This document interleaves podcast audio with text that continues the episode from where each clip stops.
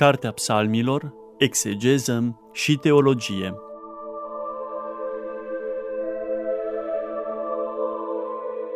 Program biblic susținut de preotul dr. Cătălin Varga, membru în Uniunea Bibliștilor din România.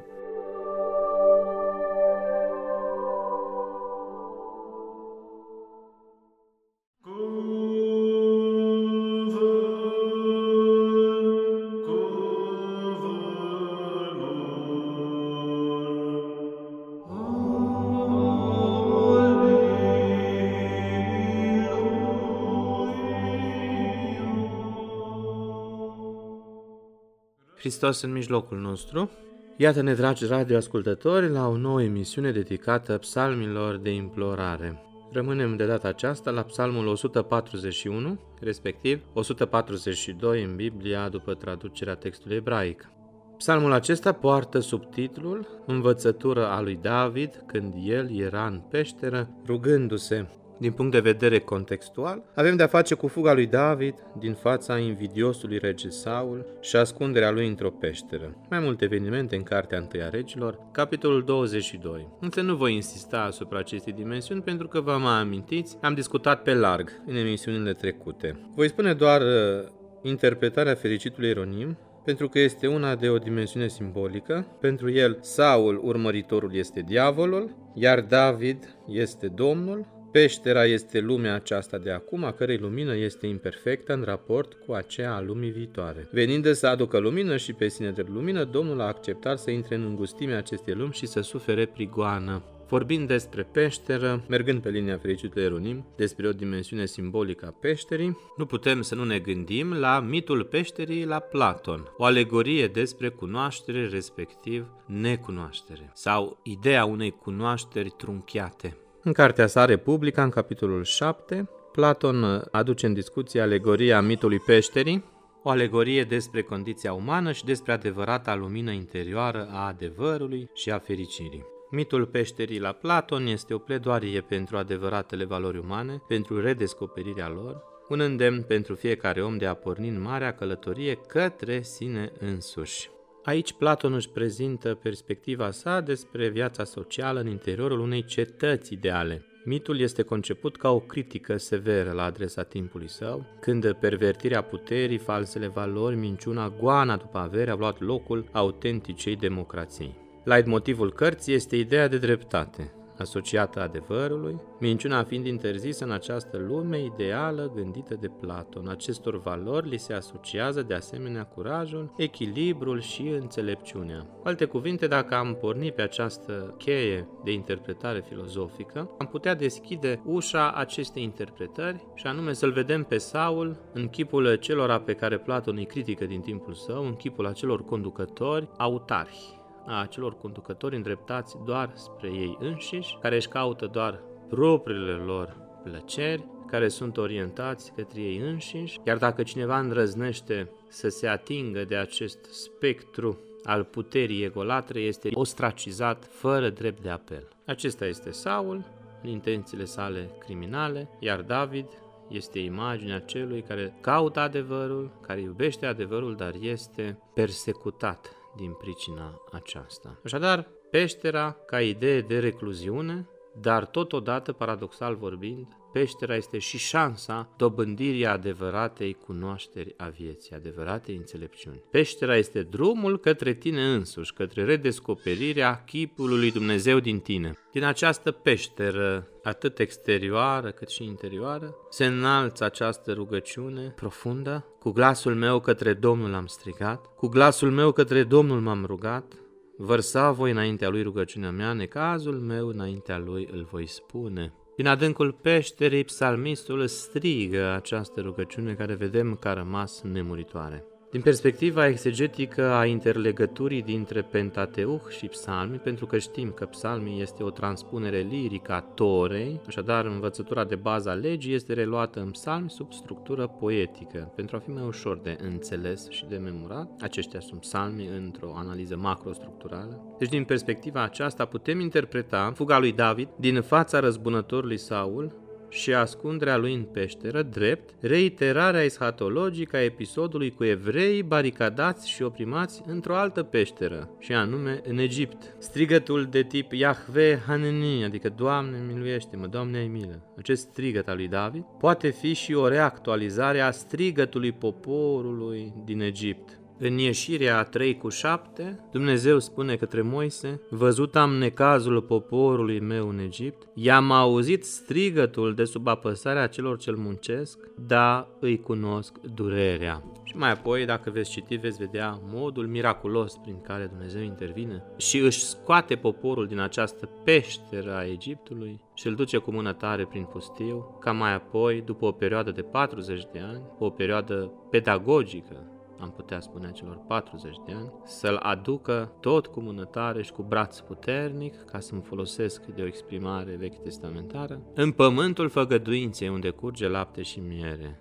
în Israelul de astăzi. Deznodământul acestui strigăt puternic ne dovedește mila lui Dumnezeu. Atât poporul evreu din Egipt, cât și David acum, urmărit de către Saul, scapă ambii din mâna opresorului efectiv în mod miraculos. Și dacă veți avea curiozitatea, dragi radioascultători, să citiți cărțile regilor, veți vedea de câte ori Dumnezeu intervine pentru credinciosul său David și în mod miraculos îl scapă de la moarte de atâtea ori. Despre scăparea miraculoasă de la moarte a poporului din Egipt, cunoaștem multe, este de ajuns să ne gândim doar la trecerea prin Marea Roșie ca pe un pământ uscat, când apele s-au despărțit de-a dreapta și de-a stânga ca să treacă poporul ales, într-un mod cât se poate de miraculos. Aș așeza această rugăciune ardentă urmată de deznodământul miracolului în logica episodului lui Iona, profetul Iona din Vechiul Testament. Vă mai amintiți de acest ales al Domnului care a avut misiunea clară de a merge în Ninive. Ninive era capitala Imperiului Asirian, imperiul care l-a persecutat de câte ori pe Israel, imperiul care va lua în robie în secolul 8 înainte de Hristos, pe la mijlocul său, Israelul, adică regatul de nord cu cele 10 seminții. Aici este trimis Iona, în inima acestui imperiu, ca să propovăduiască mesajul pocăinței, să le spună ninivitenilor că dacă nu se vor pocăi, Dumnezeu îi va rade de pe fața pământului. Și vă mai amintiți că profetul n-a vrut să asculte, n-a vrut să îndeplinească această poruncă a lui Dumnezeu și printr-un concurs de împrejurări nefaste ajunge în mijlocul mării învolburate de unde chitul sau balena îl înghite. Ei, în pântecele chitului, Iona, vedeți, într-o altă peșteră, am putea spune. Și aș face o scurtă digresiune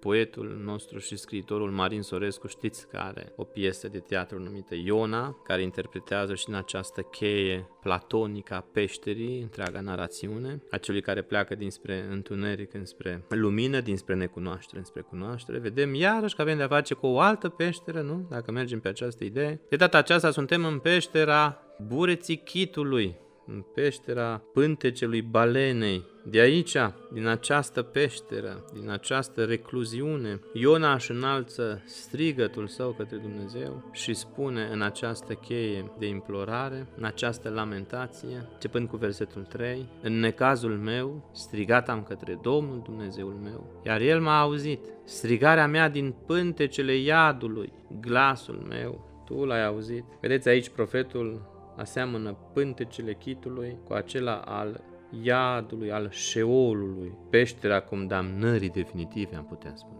În adâncul uh, inimii mării m-ai aruncat și ape m-au împresurat, toate talazele și valurile tale peste mine au trecut. Vedeți, nu întâmplător am făcut această analogie cu Iona, fiindcă în psalmul 129, cu versetul 1, psalmistul David, probabil reinterpretând experiența narațiunii lui Iona. Pune că dintr-o adâncuri am strigat către tine, Doamne, Doamne, auzi glasul meu. Comentând acest verset, fericitul Augustin îl evocă pe profetul Iona care se afla într-o dublă cufundare, în apa mării, dar și în pântecele chitului. Ce observăm de aici, dragi ascultători, din această înlănțuire sincronică a cunoștințelor biblice, că în orice adânc de peșteră ne-am aflat și noi la un moment dat în viață, printr-un concurs nefast de împrejurări, oricât de adânc am fi căzuți, în iață ne aflăm, după cum spunea Sfântul Siluan, dar nu deznădăjduiți. Rugăciunea de acolo brăzdează tăriile cerului, ajungând în intimitatea locuinței lui Dumnezeu și nu pleacă de acolo până nu-și găsește răspunsul. Acesta este mesajul de nădejde, acesta este mesajul de mângâiere, că în peșteră ajungi, în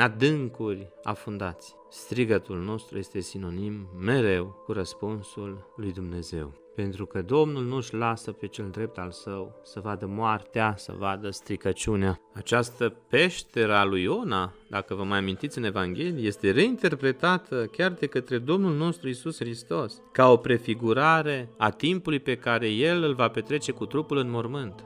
Aduceți aminte când le-a spus evreilor că precum Iona a stat trei zile în burta chitului, tot așa și fiul omului va sta trei zile în mormânt. Așadar, uitați, un fir cristologic care începe încă din Vechiul Testament pe această felie a ideii de peșteră pe care, după cum spuneam, o putem interpreta filozofic, biblic, istoric, literar, oricum am luat esența mesajului este unul. Oricât de adânc am cădea, mâna lui Dumnezeu nu-i prea scurtă încât să nu ne ajungă, ci ea se întinde cu iubire și ne ridică de acolo și ne așează din nou cu picioarele încrezătoare pe stâncă slavă Lui. Deschiderea acestei rugăciuni are o importantă dimensiune teologică prin invocarea ideii de substrat a lui Iahve, Haneni, Doamne ai milă, cu glasul meu către Domnul am strigat, cu glasul meu către Domnul m-am rugat, vărsa voi înaintea lui rugăciunea mea, necazul meu înaintea lui îl voi spune. Această declamare implică ideea de Doamne ai milă, Doamne miluiește-mă, Iahve Aneni. O formulă de rugăciune ce concentrează în sinea ei o serie întreagă de verbe. Avem în primul rând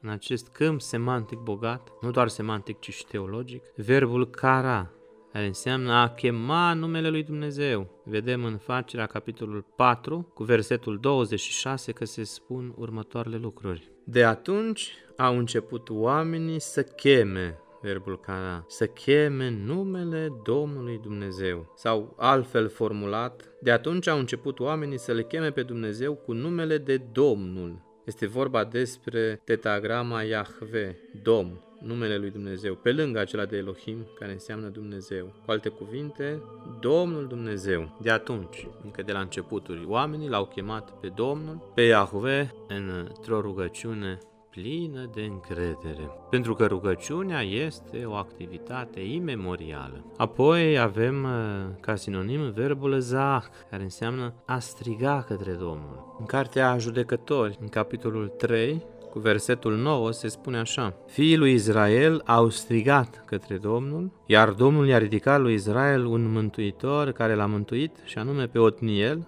fiul lui Kenaz, fratele mai mic al lui Caleb. Aici i-a mântuit cu sensul de a-i scăpa din primejdia asupritorilor, a năvălitorilor. Mai avem în acest tablou semantic și verbul shava, care înseamnă a striga după ajutor. Aici cuvântul Domnului spune așa, El îl va elibera pe săracul care strigă și pe sărmanul care nu are ajutor. Îl întâlnim în Psalmul 71 cu versetul 12. De asemenea, în Psalmul 16 cu 1 avem uh, cuvântul rinah, care înseamnă a striga zgomotos de bucurie sau de tristețe. În textul acesta, cuvântul psalmistului, Ascultă, Doamne, dreptatea mea, ia aminte la strigarea mea pleacă-ți urechea la rugăciunea mea. De asemenea, avem verbul șal, care înseamnă a cere. În psalmul 104 cu 40 se spune despre poporul ales următoarele, au cerut și le-a trimis prepelițe și a săturat cu pâine din ceruri. Aici ne aducem aminte despre momentul peregrinării prin pustiu, când evreii au fost hrăniți cu carne datorită prepelițelor și cu pâinea miraculoasă care se cobora din cer, adică cu mana,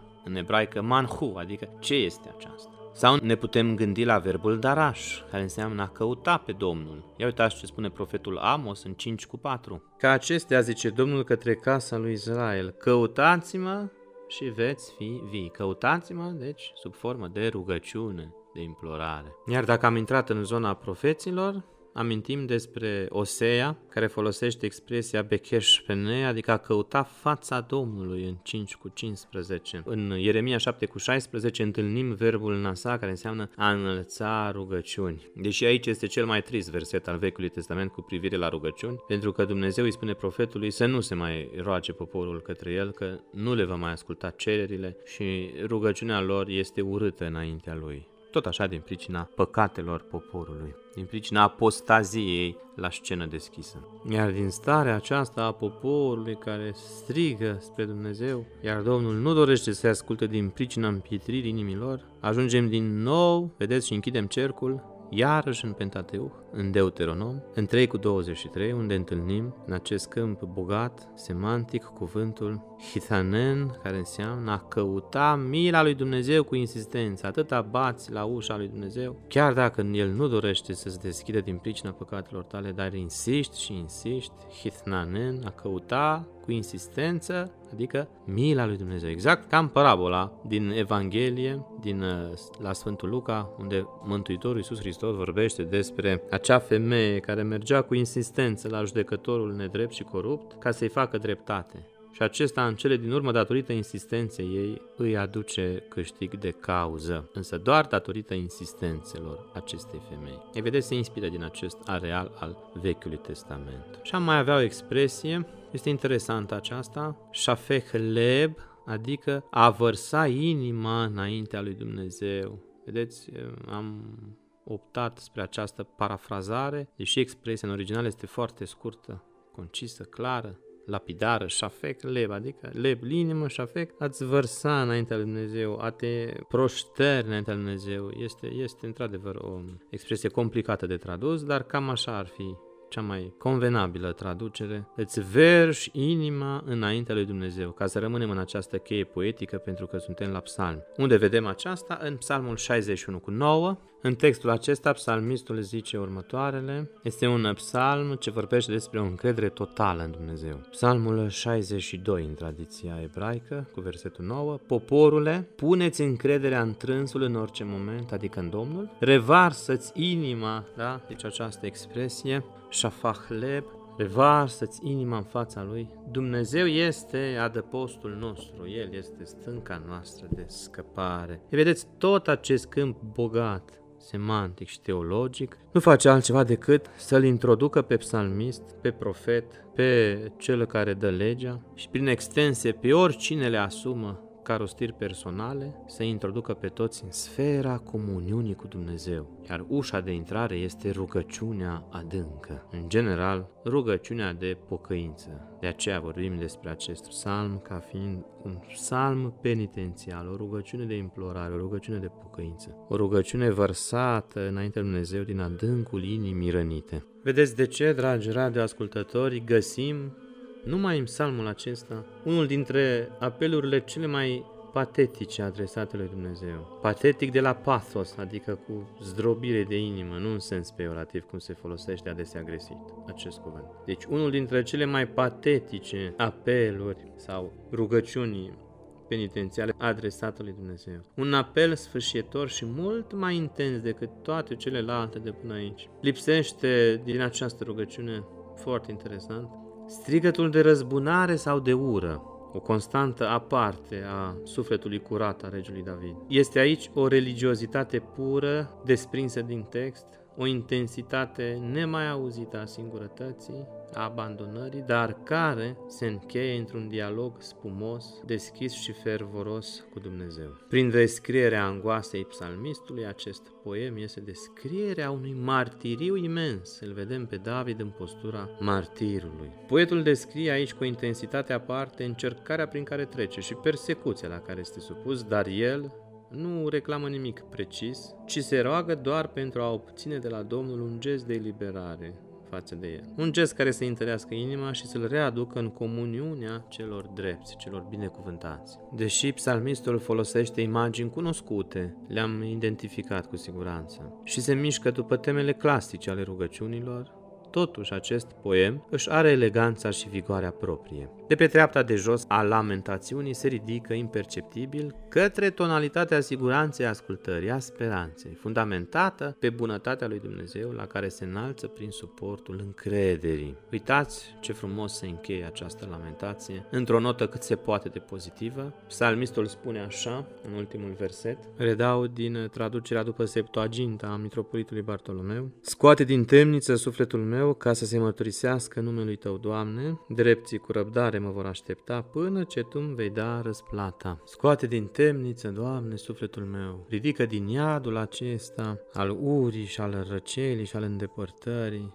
viața mea. Nu pot să nu mă gândesc aici la perspectiva Sfinților Părinți cu privire la suferințele din iad, care descriu atât de plastic atât Sfântul Maxim Mărturisitorul cât și Sfântul Isaac Siru, faptul că iadul este de fapt o pedeapsă a iubirii. Astfel Dumnezeu nu se poate face evident ca persoană iubitoare celui ce nu vrea să-L primească în această calitate, ci numai celui ce îl dorește pentru iubirea Lui îi se arată ca iubire. Focul acesta al iubirii pentru cei păcătoși și urăcioși este un foc ce îi arde, iar pentru cei ce iubesc pe Dumnezeu este un foc al iubirii și al creșterii într-o asemănarea cu Dumnezeu. Sfântul Isaac Sirul, cel pe care îl pomenisem în cuvântul 84 al său, punea că cei ce se vor găsi în gheienă vor fi biciuiți de flăcările iubirii.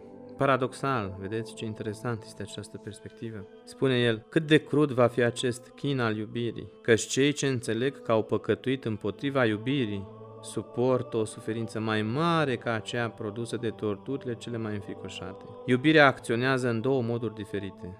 Ea devine suferință în cei respinși și bucurie în cei fericiți. Punea și Sfântul Ioan Damaschin, răspunzând la o întrebare, de ce nu distruge mai bine Dumnezeu pe cei ce vor persista în chinurile veșnice decât să-i lase să se chinuiască acolo? Aceasta pentru că și acolo, în iad, Dumnezeu își revarsă iubirea sa peste aceea. El arată și în aceasta valoarea indelebilă a persoanei umane. Dacă i-ar menține numai pe cei din rai, n-ar arăta că respectă pe om chiar când acesta îi se opune, că deci îi respectă libertatea. Cei din iar sunt în felul lor și ei o mărturie a unei valori pe care le acordă Dumnezeu. Doar că această iubire pe cei de acolo mai tare îi chine, pentru că flăcările acelea ale iubirii nu pot să se contopească cu flăcările urii celor din iad.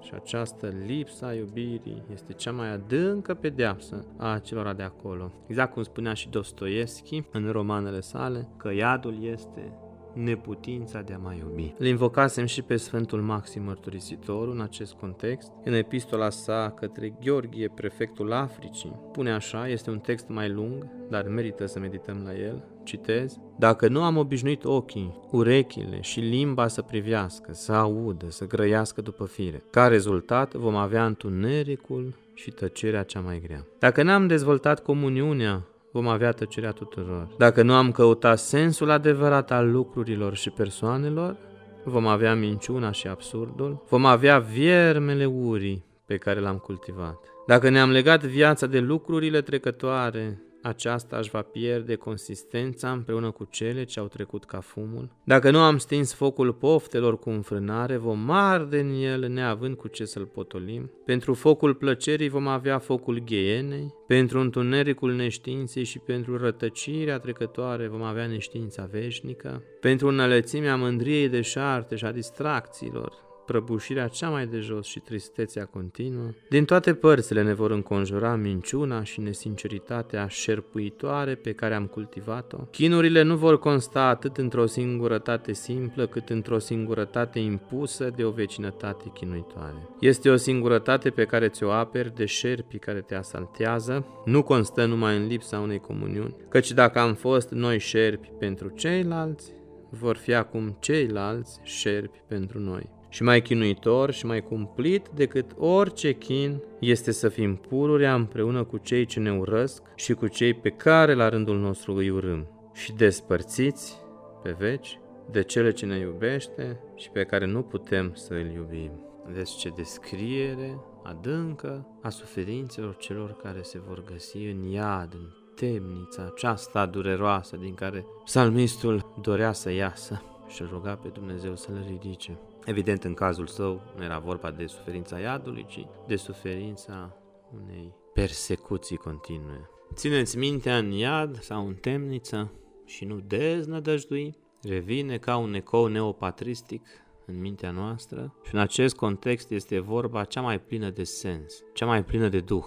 Rămâi acolo în această stare de recluziune interioară, de obnubilare a sufletului din pricina celor care dușmănesc împotriva ta și totuși păstrează-ți încrederea de plină în mine, zice Domnul. Am putea spune așa într-o cheie poetică, că David, cel aflat în peșteră, redescoperă drumul către libertate, iar cel care se plimba liber, regele Saul, din pricina ignoranței sale, nu-și dădea seama că se afunda tot mai adânc în peștera despărțirii veșnice de Dumnezeu. Și dacă vom citi sfârșitul vieții lui, vom vedea în ce mod absurd acesta și-a dat Duhul ca o pedeapsă din partea lui Dumnezeu pentru acela care a îndrăznit să uneltească împotriva celui pe care Dumnezeu îl iubește, împotriva celui căruia Dumnezeu i-a oferit o mare cinste și cu care Dumnezeu avea un mare plan de dus la îndeplinire. Să avem grijă, iubiți rade ascultători, să nu cădem în ispita de a urâ pe nimeni, să nu cădem în păcatul de a face rău cuiva, căci noi nu știm ce planuri are Dumnezeu cu acea persoană. Și dacă lovim în acea persoană, lovim de fapt în inima lui Dumnezeu și amar va fi de noi când Dumnezeu se va răzbuna împotriva noastră și ne va pedepsi și temniță mai grea și mai adâncă decât aceasta nu ți va mai trebui. Scoate din temniță, Doamne, sufletul meu, călăuzește-mă din întuneric la lumină, învață-mă să parcurg acest drum inițiatic de la peșteră înspre libertate, dinspre întuneric înspre lumină, dinspre ignoranță înspre cunoaștere, dinspre necredință înspre deplina încredințare în ajutorul bunului Dumnezeu, dinspre indiferentismul religios înspre abordarea unei credințe statornice și puternice, dinspre un creștinism călăduț înspre un creștinism fierbinte, ancorat puternic.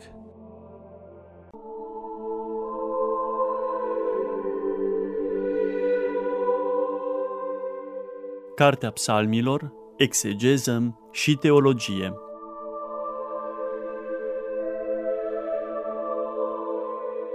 Program biblic susținut de preotul dr. Cătălin Varga, membru în Uniunea Bibliștilor din România.